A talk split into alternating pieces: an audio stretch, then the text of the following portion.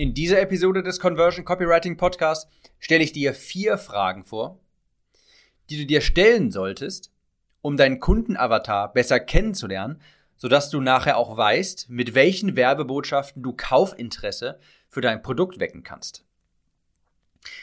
Herzlich willkommen zu dieser Episode des Conversion Copywriting Podcasts. Auch jetzt lasse ich noch einmal kurz das Intro raus, denn ich muss euch mit Werbung auf den Sack gehen, bis der Kurs da ist. Am 3.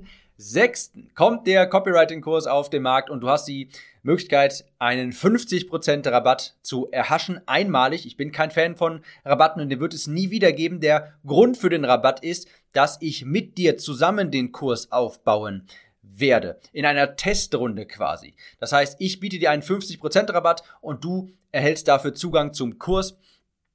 Und das beginnt am 3. Sechsten. Falls du noch nicht auf der Warteliste bist, dann geh auf timliste.de, einfach timliste.de und dann wirst du weitergeleitet, wo du dich auf die Warteliste unverbindlich übrigens eintragen kannst.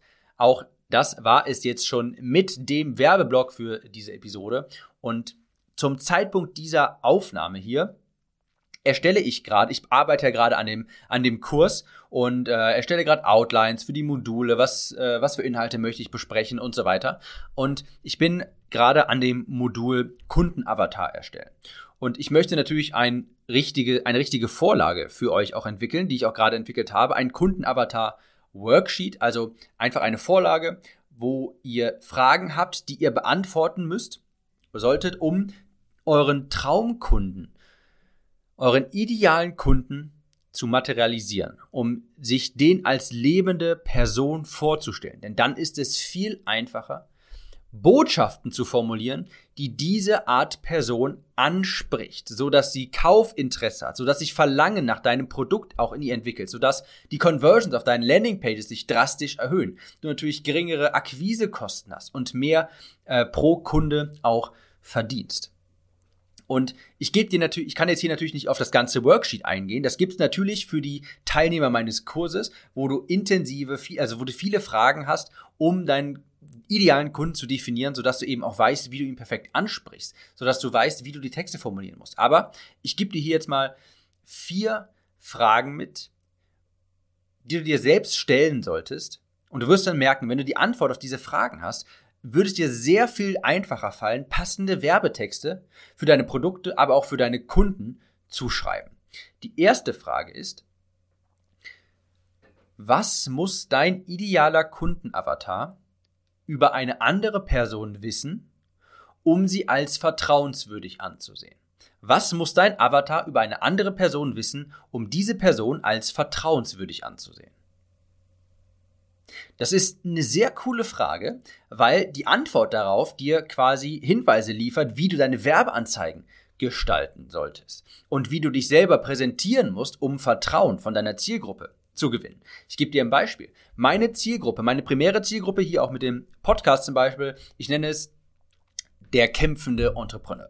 Ja, vermutlich, also vermutlich hast du schon irgendeine Art Projekt, du weißt schon, was du machen willst, du hast damit auch schon mal vielleicht was Geld verdient, du hast auch schon mal Werbeanzeigen geschaltet, du hast eine Landingpage, du hast Funnels gebaut, du hast irgendeine Art von Funnel-Software, vielleicht ist es Perspective, vielleicht ist es Thrive Themes, vielleicht sogar auch schon ClickFunnels und so weiter. Du hast schon irgendwie etwas, du bist schon dabei ähm, in diesem ganzen, in diesem ganzen Online-Marketing und ähm, in diesem ganzen Bereich bist du schon quasi drin.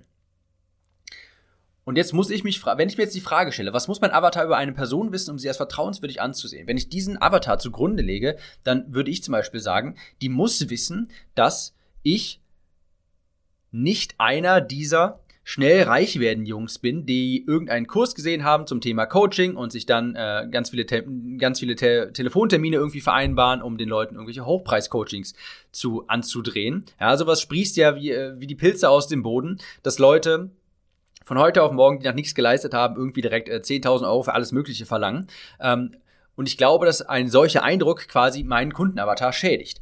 Also, die, ich muss denen kommunizieren können, dass ich nicht einer von denen bin, dass ich einen gewissen Track Record habe. Also schon mal etwas, dass ich etwas vorzuweisen habe, dass ich schon mal größere Kunden hatte, dass ich schon mal ein Projekt aufgebaut habe, dass ich Erfahrung habe, dass ich nicht einer der Leute bin, die das Internet irgendwie nutzen wollen, um schnell mal ein bisschen Geld zu verdienen, sondern dass ich damit wirklich was aufbauen möchte. Dass ich hier wirklich ein Unternehmen damit aufbauen möchte. Dass ich anders bin. Und zum Beispiel, was muss mein Avatar über mich wissen? Eben genau das. Dass ich schon mal ein Projekt aufgebaut habe, ein erfolgreiches und es nach wie vor tue, dass ich das Ganze ernst betreibe, dass ich auch etwas vorzuweisen habe. Deshalb sieht man in meinen Werbeanzeigen häufig den Two-Camera Club Award von ClickFunnels für eine Million Euro Umsatz. Denn ich glaube, dass mein Avatar, wenn er diesen, wenn er diesen Award sieht, dann hat er sofort schon mal Vertrauen zu mir, weil er weiß, okay, der muss schon mal was geschafft haben. Ja. Das ist zum Beispiel eine Frage, die sehr wichtig ist. Was muss ein Avatar über eine Person wissen, um sie als vertrauenswürdig anzusehen? Das kannst du auch quasi auf den Kopf stellen. Ja, was würde ihn ähm, quasi, das ist nämlich die nächste Frage, bei welchen Werbeanzeigen rollt er mit den Augen? Bei welchen Werbeanzeigen rollt er mit den Augen? Das ist quasi dieselbe, die erste Frage umgedreht, auf den Kopf gestellt. Bei welchen Werbeanzeigen rollt er mit den Augen? Das ist bei mir zum Beispiel so, Vermutlich rollst du mit den Augen bei Werbeanzeigen, die mit vielen Ausrufezeichen, mit vielen Emojis, wo mit ganz viel äh, Umsatz geprahlt wird, ähm, wo man aber trotzdem sieht, okay, ist der da gerade noch bei seinen Eltern zu Hause, aber macht anscheinend irgendwie 73 Millionen Euro Umsatz im Monat ähm, und der bietet mir eine kostenlose Fallstudie an und ein kostenloses Erstgespräch. Ich glaube, dass mein idealer Kunde bei solchen Anzeigen mit den Augen rollt und dass dann quasi das Vertrauen sofort verspielt wurde und ein schlechter Eindruck hinterlassen wurde. Also weiß ich jetzt, um meinen Kundenavatar gut anzusprechen, perfekt anzusprechen, muss ich solche Anzeigen vermeiden. Ich muss mich da anders positionieren. Ich muss da eine andere Werbebotschaft wählen.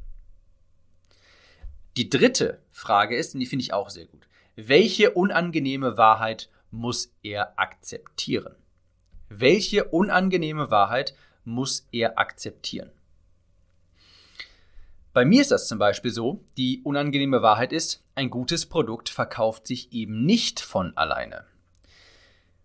Gute Produkte verkaufen sich nur, wenn sie gut vermarktet werden. Denn, und ich fühle mich wie ein kaputter Schall, äh, Schallplattenspieler, aber deshalb mache ich diesen Podcast, deshalb habe ich mir das Thema Copywriting auf die Fahne geschrieben. Fakt ist, das kann man mögen oder nicht. Aber Menschen kaufen keine Produkte, sondern Werbebotschaften. Wenn du mehr Kunden für deine Angebote haben willst, dann ist es nicht der richtige Weg, das Angebot zu verbessern, sondern die Werbebotschaft zu verbessern. Ein Ziel bei der, ein, ein Nerv bei der Zielgruppe zu treffen, eine Werbebotschaft zu formulieren, die Kaufinteresse weckt. Denn, und das muss man sich ja vor Augen führen, niemand kauft ein Produkt, sondern eine Werbebotschaft.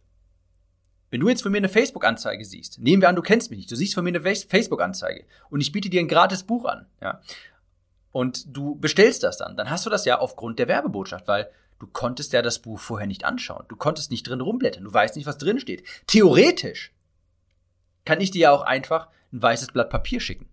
Theoretisch. Das mache ich natürlich nicht. Aber du hast da trotzdem erst, der Kauf ist ja erstmal zustande gekommen, weil du das Bild, das ich mit den Werbebotschaften gemalt habe, dich überzeugt hätte.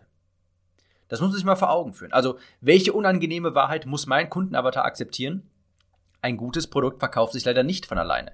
Glaub mir, ich bin der Erste, der sich das wünschen würde. Ich bin der Erste, der dir sagt, du musst mit Leidenschaft an dein äh, Unternehmen rangehen. Du musst ein richtiges Problem lösen. Aber ich bin auch leider der Erste, der sagt, hör mal, ein gutes Produkt reicht nicht. Gute Produkte versauern. Gute Kurse, gute Coachings kriegen keine Kunden, wenn man den Wert nicht kommuniziert bekommt.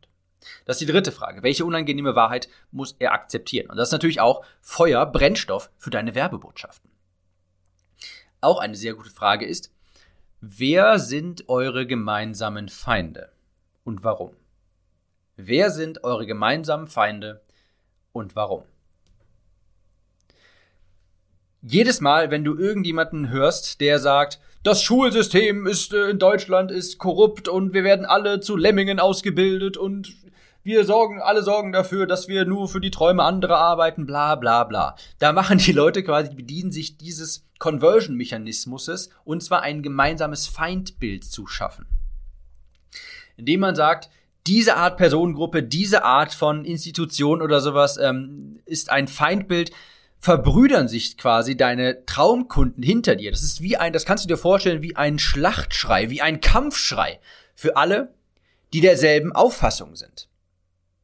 Das erhöht natürlich Conversions. Ich zum Beispiel sage ja auch ständig, dieser Podcast, der ist nicht für Leute, die irgendwie das Internet schnell mal benutzen wollen, um über die Nacht 10.000 Euro im Monat zu verdienen. Dafür ist der Podcast nicht gedacht. Der Podcast hier ist für die Leute, die ein ernsthaftes Angebot haben, die eine ernsthafte Dienstleistung haben, die ein ernsthaftes Coaching haben, einen Kurs, die ernsthafte Online-Experte sind, die mit ihrem Wissen anderen Leuten weiterhelfen können und dafür mehr Kunden generieren wollen. Für diese Leute ist dieser Podcast.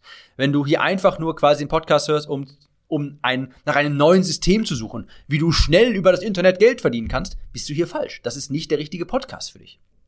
Wenn du nur ein Amazon FBA Business hast und das, äh, das skalieren möchtest, wenn dahinter nichts mit Substanz steht, wenn du nicht wirklich was auf dem Kasten hast, wenn du einer dieser Leute bist, die denken, die können innerhalb von einer Woche Leuten Dinge für 10.000 Euro verkaufen, obwohl sie keinen Plan haben, was sie da machen, bist du hier falsch. Und das ist ein Conversion-Mechanismus, den du natürlich auch in Werbeanzeigen oder auf Verkaufsseiten präsentieren kannst.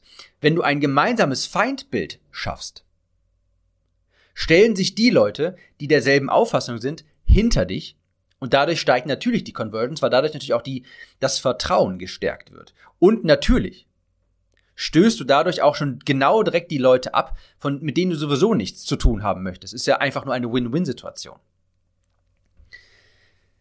Wenn du solche Fragen beantwortest, wirst du viel, viel, viel bessere Copy schreiben, viel effektivere Werbetexte, dann wirst du viel mehr Kaufinteresse bei deinen potenziellen Kunden erzeugen. Denn ich garantiere dir eins, 99% deiner Konkurrenten werden das nicht tun. 99% deiner Konkurrenten werden weiterhin diese Standardversprechen nehmen. Mehr Neukunden, mehr Zeit, weniger Stress und so weiter. Und das ist eine ganz große graue Masse. Und wenn du solche Fragen beantwortest, wie ich sie dir gerade vorgestellt habe, wenn du einen intensiven, richtig guten Kundenavatar erstellst, stichst du sofort aus der Masse heraus. Du weißt, was die Leute wirklich bewegt, wie du ihr Kaufinteresse wirklich wecken kannst. Denn sind wir ganz ehrlich, also ich steige jetzt nicht mehr auf diese Werbeversprechen, mehr Neukunden, Neukunden am Fließband, Neukunden auf Knopfdruck, mehr Zeit, äh, mit dem Laptop am Strand chillen.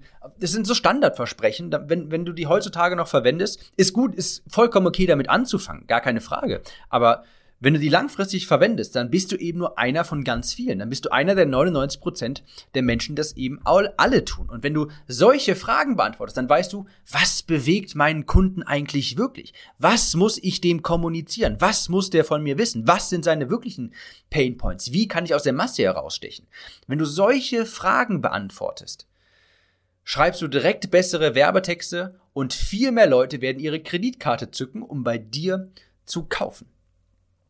Wenn du so einen nicht hast, dann klingst du wie alle anderen. In der grauen Masse gehst du dann unter. Das sind die Standardversprechen. Mehr Neukunden, mehr Zeit, endlich dein Wunschgewicht, essen, was du willst, ohne zuzunehmen, äh, ohne Sport zu, äh, abnehmen und so weiter.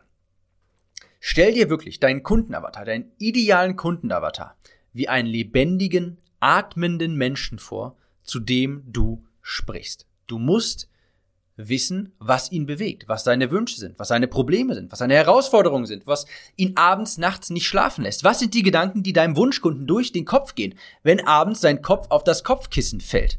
Welche Gedanken lassen ihn dann nicht einschlafen?